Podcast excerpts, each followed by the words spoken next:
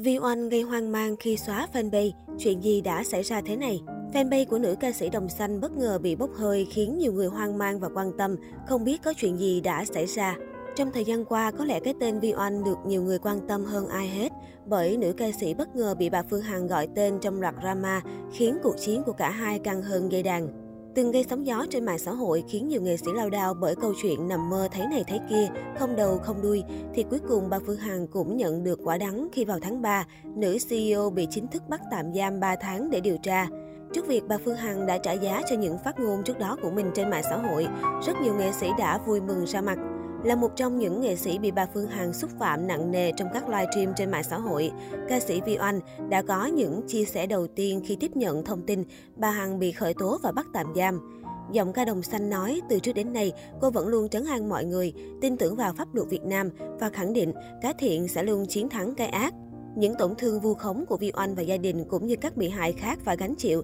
đã được cơ quan chức năng có biện pháp ngăn chặn và bù đắp. Vi Oanh nói với thanh niên. Vi Oanh nói cô tin vào sự công tâm của pháp luật Việt Nam sau những gì bà Hằng đã làm với mình và những người khác.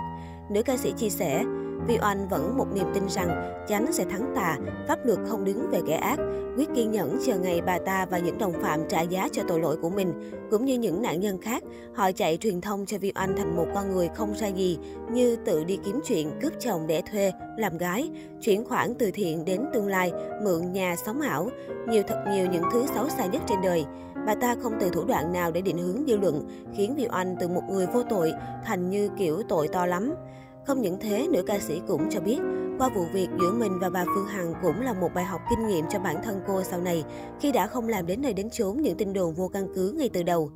Vẫn còn một thời gian nữa để cơ quan chức năng ra kết quả vụ việc của Vi Oanh và các nạn nhân khác. Tận đáy lòng, Vi Oanh thật sự biết ơn các khán giả yêu thương khắp nơi đã luôn đồng hành động viên Vi Oanh. Mong rằng chúng ta sẽ cùng nhau xây dựng một lối sống văn minh lành mạnh, yêu thương nhân ái, công bằng, đúng người đúng tội để cuộc sống ngày một tốt đẹp hơn. Cô bày tỏ, Gần một tháng kể từ bà Phương Hằng bị bắt tạm giam để điều tra, thì tối ngày 15 tháng 4, quá khứ hải hùng của nữ đại gia bất ngờ bị phanh phui, khiến nhiều người bất ngờ. Khi mọi người đang đổ dồn vào quá khứ của nữ đại gia, thì mới đây, fanpage của Vi Oanh bất ngờ không được tìm thấy. Trước việc fanpage Vi Oanh Official của nữ ca sĩ Đồng Xanh mất tích một cách bí ẩn khiến nhiều người khó hiểu. Bởi đây là fanpage mà trước đây nữ ca sĩ dùng làm bàn đạp để công kích cũng như mỉa mai bà Phương Hằng trong suốt thời gian hai người khẩu chiến căng thẳng trên mạng xã hội.